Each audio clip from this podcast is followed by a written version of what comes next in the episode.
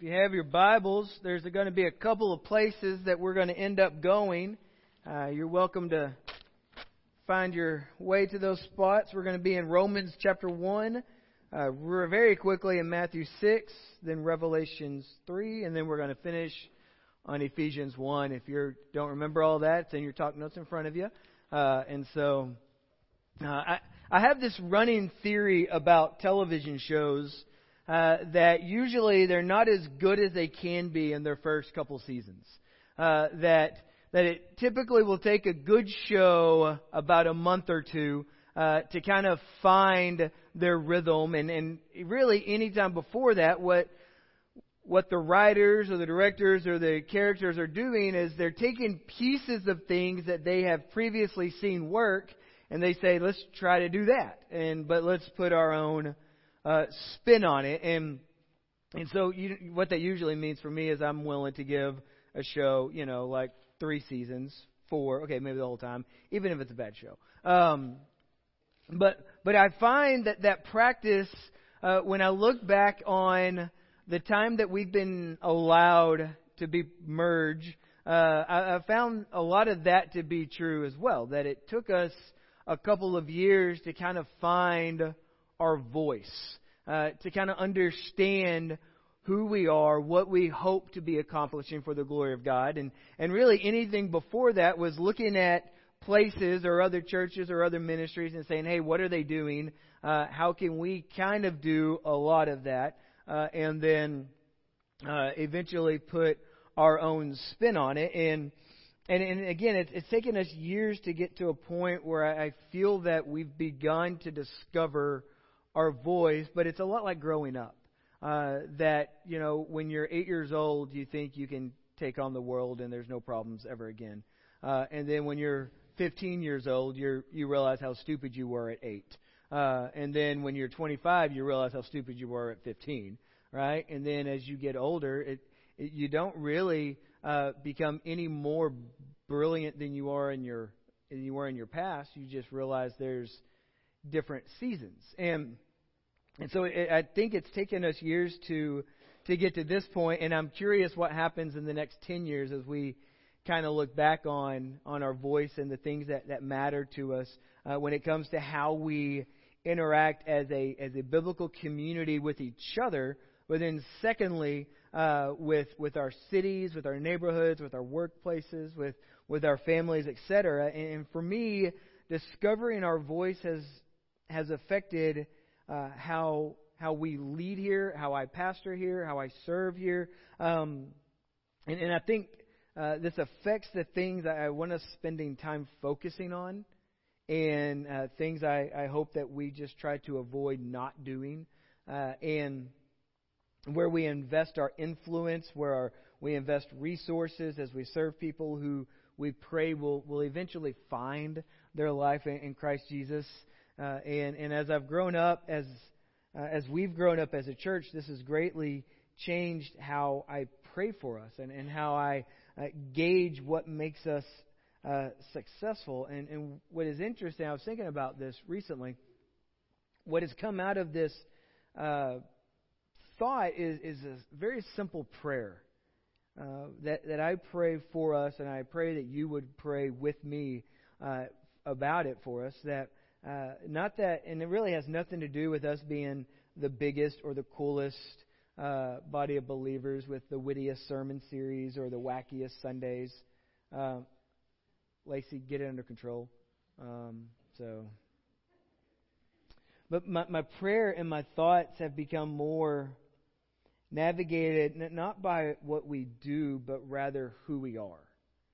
Uh, and, and what I pray is that we would be a people who understand who we are in Christ. That that would be our foremost thought. That that I would know who I am in Christ because that knowledge is ever increasing. It's ever increasing. I'm always growing up. I will never get to this point where I say, you know, I fully get it now who I am in Christ. That, so my prayer is that we would know that and that our response of our knowledge of who we are in Christ uh, would would reflect to our God for what He has done to redeem us, and that would be part of the everyday movement of our lives. Uh, and so, so, so that would be that we would be a people who understand that, that worship has very little to do, as strange as this may sound, uh, with, with service times. Uh, and that, that worship has everything to do with the beating of our hearts.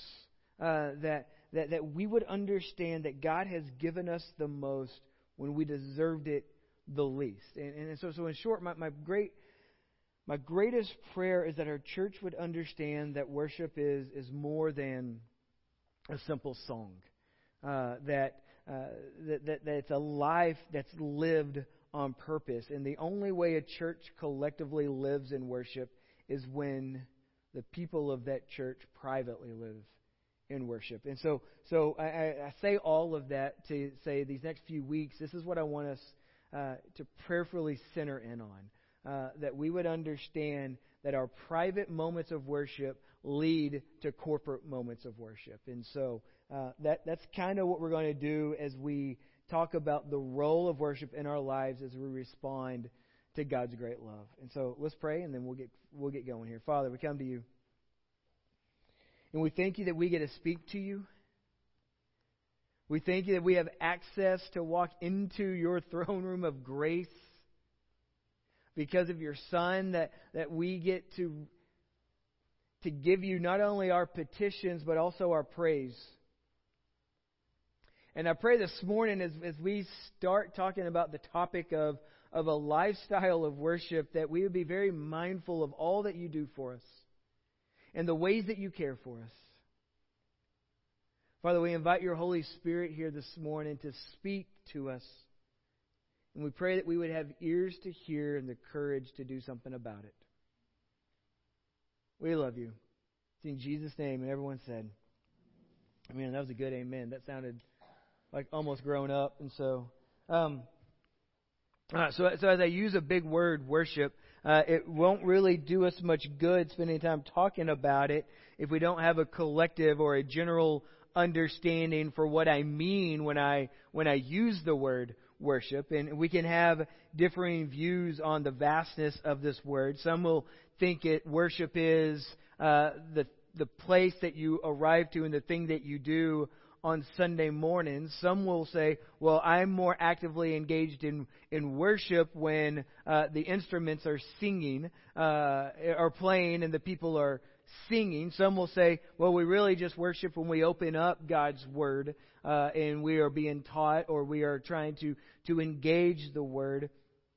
And, and, and some will call, um, but, but I think actually, I should say, it's much larger than this. And so, so for our for the next few weeks, I want us to use this definition over and over again, uh, just as a basis, and, uh, and and simply this: when we talk about worship, what we're saying is worship is our response to what we value most. Okay? And it, that's not even a churchy answer, is it? Worship is our response uh, to what we value most. Lawson, I think I have that on the screen, right? Um, and so, so what we value the most fuels our actions, right? It, it becomes the driving force in, in what we do. And really, really, whatever we are valuing most consumes us our, our time, our energies, our thoughts. And, and we see this extreme played out in um, when, when some people's paths cross celebrities. Have you ever watched a person faint because their celebrity is walking past them? Right? Have you ever, have you ever paid attention to some of the extremes we go to when um, when our favorite sports team and when we're going to the game. You ever, you're like nutty kind of stuff. Like uh, unless you were a true fan, right? And then it just makes complete sense. Um, have you ever heard of how marriages struggle when when one of the spouses put career over the relationship of the marriage? Have have you ever uh, seen the effects of relationships when when values shift from where they once were towards a different set of goals? And so, so since our, our worship fuels our actions, it will take us somewhere. Okay, now, now track with me here. Uh, because our worship fuels our actions, it's going to take us to a destination. It's going to take us somewhere. And our worship will always drive us to an altar. Okay? And at, at where we, we bend knee and we give our time and we give our efforts and we give our joys and we give our fears. And, and here's what we know, even if we don't say it exactly like this, because everybody worships, which is what we're going to we're going to talk about that here in a moment. Because everybody worships, everybody has an altar, and every altar has a throne. There's someone or something that rests on that throne. And so, so one of the questions we must constantly be asking is who's on the throne at my altar? Who's on the throne at my altar? Because once we answer this question, another one immediately has to be asked, being, is the object of my worship truly worthy of the affection that I'm giving? I'll say it again because that sounded really smart, right? Is the object of my worship truly worthy of the affection that I'm giving? Now, now, let me let me give you the answer, lest we be confused about it. If you find yourself looking at a throne uh, and something or someone other than God is not sitting on it, then the Bible leads us to a very interesting conclusion. He says you have an idol issue. He says you are worshiping an idol, and, and your idolatry leads you to a sin issue. And what is painful to realize is that your sin issue is actually fueling your idol issue. It's, it's a vicious cycle that's hard to break, but Jesus has come to redeem. But we don't, we haven't uh, created or discovered this dysfunction. That should let us breathe a little easier today, right? Uh, we, we are not the first people to have this issue going on. In fact, we see this played out almost on every page of the Bible. Uh, and there's a lot of spots we can go to, but I think one is really uh, particularly helpful this morning uh, in Romans chapter 1. Uh, Paul is going to be talking, and he's right out of the gate. He, he says this in verse 18. He says, For the wrath of God is revealed from heaven against all ungodliness and unrighteousness of men who by their unrighteousness suppress the truth. For what can be known about God is plain to them because God has shown it to them. Okay? So God reveals himself to us, and he does it plainly. Verse 20. But his invisible attributes, namely his eternal power and divine nature, have been clearly perceived ever since the creation of the world and things that have been made so they are without excuse. So you say, God, I didn't, you can't get to the end of your life and say, well, God, I didn't know. I didn't know what you were talking about here. He says, the invisible attributes, His eternal power, His divine nature has been clearly perceived. Verse 21, for although they knew God, and now here's where the issue comes in. For although they knew God, they did not honor him as God or give thanks to him. But they became futile in their thinking, and their foolish hearts were darkened. Claiming to be wise, they became fools. And verse 23 is powerful. And they exchanged the glory of the immortal God for images resembling mortal man and birds and animals and creeping things. That's idolatry. They took the image of God and they created a different idol. Therefore, now look, look what happens here. Therefore, God gave them up in the lust of their hearts to impurity, to the dishonoring of their bodies among themselves, because they exchanged the truth about God for a lie and they worshiped and they served the creature rather than the creator who is blessed forever. Amen. Now, here's the thing. We bring this up, okay? Not to beat us down. We bring this up because it's so helpful to understand the state and the nature of, of our own hearts. That this is what this is what has been brought into the equation. And, and we see this played out in every generation. God, God reveals himself, his goodness, his authority, his power to such a point that, that people are without excuse in how to respond properly to him, and yet we still refuse to. And, and so, so they refuse to honor or give thanks, but, but they still worship. We still worship, and that worship drives them to an altar and where they place on their throne images that aren't God. And so Paul says the result of this action is God's willingness to turn them over to themselves. He does this all the time with them. He does this all the time with the Israelites. He'll say, Hey, if you want my blessing, then you render your heart to me. But if you don't want my blessing, I'll let you see how quickly you can sabotage your own life. And eventually, what that does is it draws and drives people back to Him. And so, so Paul says that God's in God's willingness, he's to not compete because he refuses to, uh, since he's he's that secure in his nature. He refuses to not share time with lesser gods, and he's not interested in partial custody. Do you realize that this morning? That, that God is not interested in partial custody for your heart. He isn't. He says, I'm a jealous God. And he's jealous because he's the only fitting, um, fitting one who can restore what is broken in you. And he says, I don't, I don't want to share you with anybody else. And so he, in his patience, allows man to exchange this great truth about himself for a lie, resulting in the worship of false idols and empty wells. And, and, and though God is long suffering, the Bible says he's not long suffering forever. That one day he will send his son back uh, for, for eternal judgment, who will rightly judge the hearts of man. And now here's what's important that Paul tells us that that should you for some reason choose not to give God what he desires, you will worship anyways. Simply exchanging the creator for something he's created. Every everybody has an altar and every altar has a throne. And the bounce uh, this bounce in between, this this divided heart creates a major problem, right? Because uh, we, we form this tendency of alternating gods on our throne to fit our desires for the moment or the season. Right?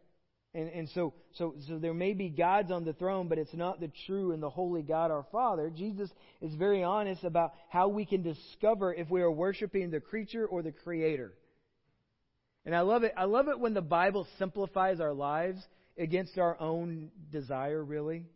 Because what we want is it to be so overly complicated that, that we say, well, I don't know what to do about this. But really, Jesus says if you're wondering where your worship is following. He says this uh, in, in Matthew chapter 6, verse 21. He says, For where your treasure is, there your heart will also be. Will be also.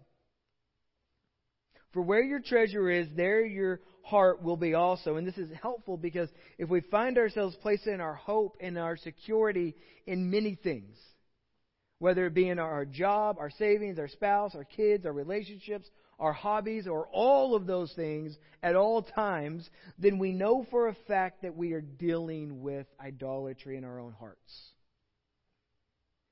And idols cannot sit on a throne reserved solely for God.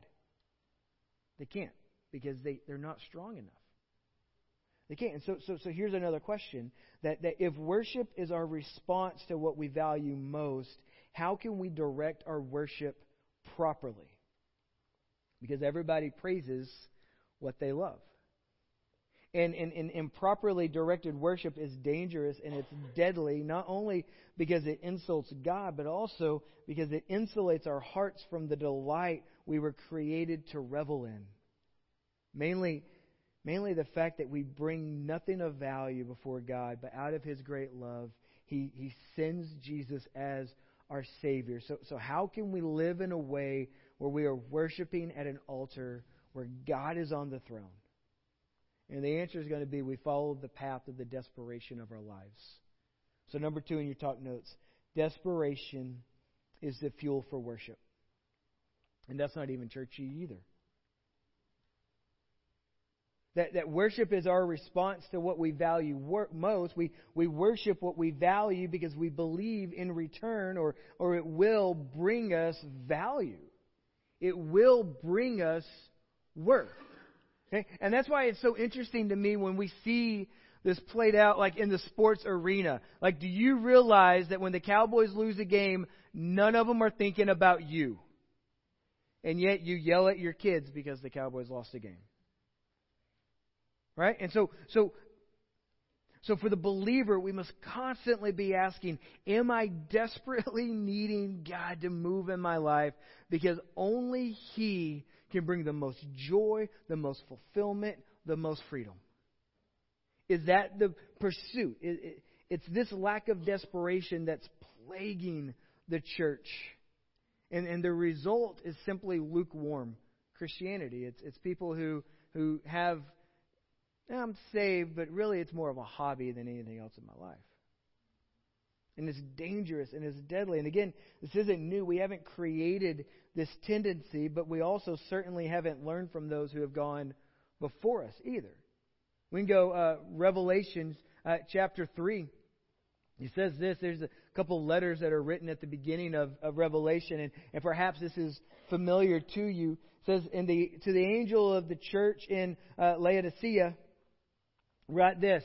Okay, so so God is writing a letter to a church, which is crazy awesome. But he says this the words of the Amen, the, the faithful and true witness, the beginning of God's creation. I know your works. You are neither cold nor hot. Would that you were either cold or hot. So because you are lukewarm and neither hot or cold, I, I will spit you out of my mouth. For, for you say, I am rich, I have prospered, I need nothing.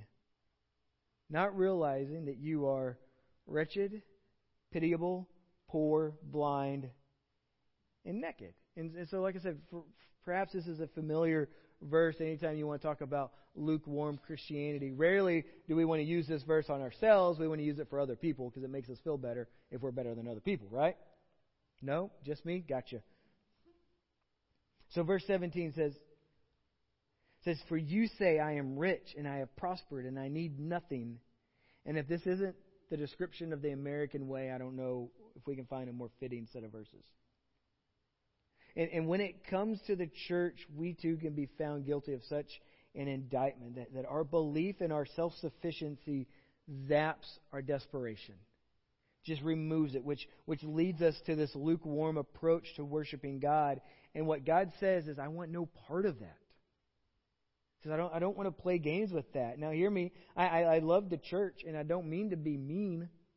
But sometimes the harder words are the best words to hear, and, and not just globally, but here with these doors. That, that there are too many of us who are fooling around if we think that, that coming here uh, between 10:30 and, and 11:45 on Sundays uh, and and getting our Jesus on, right?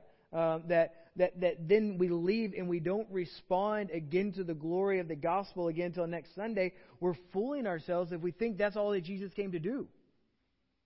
We're fooling it. That, that, that, what, what a small God you must serve if he can be dethroned six days a week. Or seven, depending on what our kids are doing during the weekend. And, and the answer to our worship issue is found in the last half of verse 17. This is going to sound weird at first, but, but stick with me. He says, you know, you are rich and you're well fed and you are prosperous. And he says, but you don't realize that you are wretched and pitiable, poor, blind, and naked. And all of God's people said, Amen. Right? Desperation is the fuel for our worship. And so we respond to God in joy because we are constantly aware of how wretched we are because of sin and how his love for us in Christ cleanses us. That how appreciative we are of the role of Christ. We remember how pitiable uh, we are in sin, but Christ has adopted us as sons and daughters in God's family. How poor we are, uh, but Christ has made us heirs to immeasurable riches in God. How we were blind, but Jesus heals us. How we were naked, but God has clothed us because we are children and He loves us. We are His. And, and so, so we should live desperate, not that we would lose any of that. And I think that's what, when we think of desperation in a relationship with God, the desperation is, will I lose what He has given me? And you don't. It's that you become desperate for more and more and more, and you understand more and more your rightful place in the kingdom of the story of God. And you say, I'm desperate to see you pour out your glory in all places, in all ways. And I pray that you would use me to do so. So, so what we're talking about when it comes to worship, that number three, true and pure worship is our response to the greatness of God. Now, that's a churchy answer, I guess. That true and pure worship is our response to the greatness of God. He's done so much to rescue you and to redeem you, and He's gone to great lengths to bring us not only forgiveness but life, and He sustains us by His will, and He cares for us intimately. And how we respond is primarily in proportion to our view of Him. Okay? So, so if, if God is small in our eyes, you will respond to Him with small and insignificant worship. That, that you'll give him a token Sunday, or, or you'll give him a random act of kindness, and then you'll look at him like, see what I did? Yeah, you're welcome, right? Or you'll, you'll pray very small and insignificant prayers that really don't mean much and really wouldn't take you much to accomplish on your own if you just put in some effort. That you would create a God that fits just big enough to be in your pocket. And then when you need him, you pull him out and you say, do something magical. And you realize that's not a God, that's a genie. And then you realize genies don't exist. Okay? You with me? Alan's playing Aladdin. The genie's not real, it's just another student. Okay? All right? But if our God is large in our eyes and in our hearts you respond to Him in large and desperate acts of worship. It's a, it's a heart that beats with His desire for proclaiming the gospel. It's standing in, in moments of corporate worship and a word or a line just, just undoes you. Not destroys you, just, just, un, it just opens you up and you're like, I'm, I'm raw in that moment. It's thinking about His goodness and His mercies and saying, I don't deserve it, but saying, I, I don't want to take a breath apart from it again. It's understanding who we are and what we've been created to do. The end, the, the end of your life shouldn't end with the story of you. If people get up and they're talking at your funeral and they say, well, you know, he was a hard worker and he worked hard and he went to work every day. That's not a legacy. And if the best things they can say was that he was a loving father or a loving mother or a loving husband or a loving wife, that's not really a legacy worth repeating past the story of you. And so our worship becomes this fuel of the desperation of our lives. And so, really, I guess a good question to ask is what am I desperate for? What's moving me? Because some of us will think that the end of our day is about whatever role we played in our career. And I hope you understand God gives you that career to make a difference for His glory. So let's, let's start wrapping this up, fine. Stop writing. Okay? I said, I said earlier that, that, that my prayer is that our church would understand that worship is more than a song. That, that worship is a life that is lived on purpose with urgency, that, that we would merely respond to the greatness of God with our lives. And the only way, the only way a church collectively lives in worship, which I think is, at least that's what I think churches want to do, right? I think if we polled all the churches in Azle and we said, hey, do y'all want to be people who worship God? We're like, well, yeah, that makes sense. But, but the only way a church collectively lives in worship is when its people privately live lives of worship. That gives us our, our last blank. So, so, how does your individual journey affect us when we meet here? Trying to get out of here as quickly as possible. As quickly, like, hey, Waze, get me out of here. Number four. Number four, private worship builds anticipation. I'm sorry. Private worship builds anticipation for times of corporate worship. That's the way it works as, as you pursue the heart of God during the week, and as He transforms you personally, your joy for making Him known increases. Your joy found in Him becomes especially sweeter when you're surrounded with other believers. Like, like this has been kind of an ongoing discussion uh, these last couple of weeks because we had a group of guys that uh, left and they went to the Hills Conference uh, and, and they came back mar- remarking about how cool it was to gather with a whole bunch of men in song together. And then a couple of weeks later, we had a group of ladies. Uh, both a group went to uh, the If gathering, and then uh, a group went to Kelly's house uh, to watch the If gathering. And they remarked about how special it was when our hearts are set right in a room full of people whose hearts are desperate for God to move. And so, I've always made, the last couple of years, I, I changed this, and I've always changed the way I viewed Sunday mornings. Because I used to think that the Sunday, Wednesday dynamic was, was like going to church to refuel like I'm empty. I got no gas. I need more gas to get me through the next couple days. And so we've created this system where you go to church on a Sunday and you think, oh, well, I need to fill up. then you're like, well, I got enough gas to get me to Wednesday. Then I need to fill up again. Saturday, I'm not doing anything, so it doesn't matter. I don't have to go anywhere. Then you get back to Sunday and you refuel, refuel, refuel. And here's the thing that's not the way it's supposed to work. You realize that? That, that God doesn't just fill you up on Sundays and Wednesdays if you make it to the church. That the intention is that you are continually being filled so you are continually overflowing the goodness and the greatness of God. And so when we get here on a Sunday, it's not about did I show up? It's that I come here ready to engage the Father with everybody else who has showed up. Remember Beth Moore in, in two, 2000.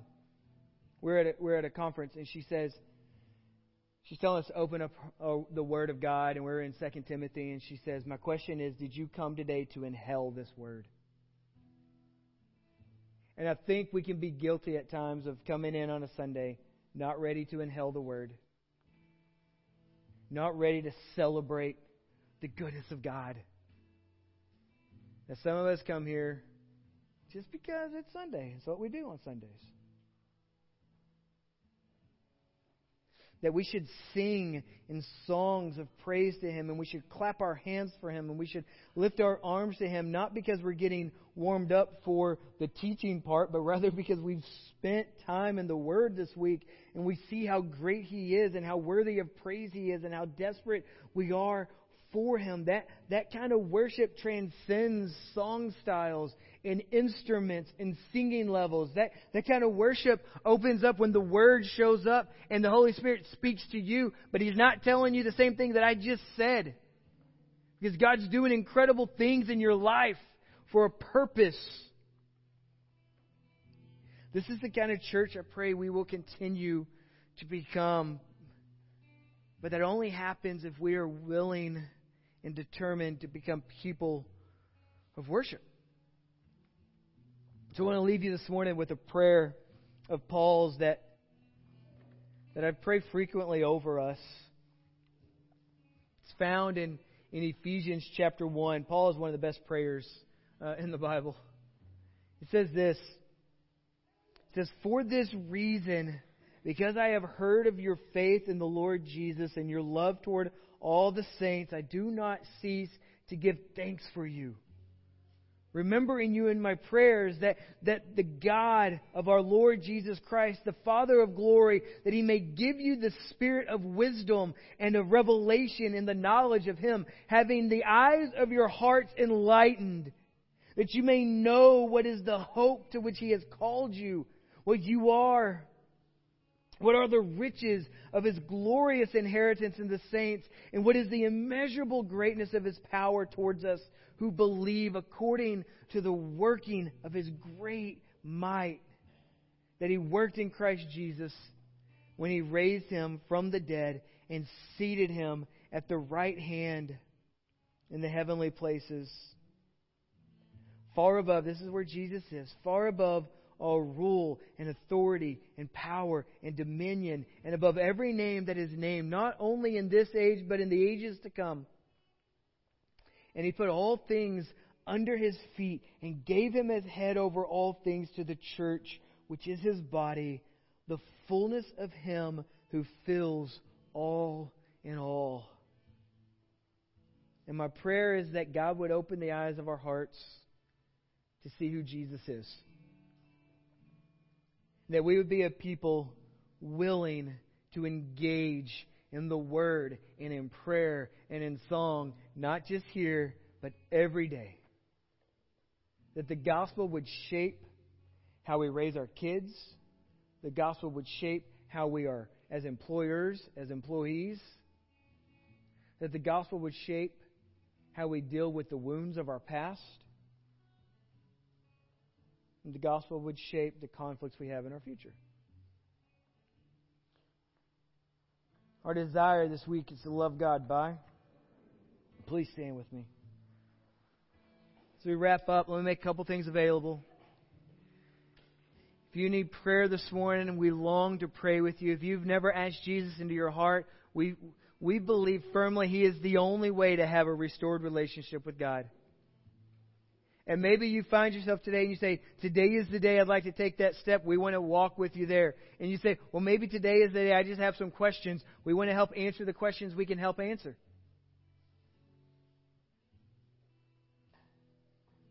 And my hope today is that these words in this time is not wasted. That we're able to come back next week. Not saying I ready to refill, but that we would be able to gather together and sing and praise and worship through song and word and service the goodness and the greatness of our God. I love you guys. Let's pray. Father, we come to you and we thank you that you love us and you care for us. And I pray that we would respond with our lives to your goodness. It's in Jesus' name we pray. Amen.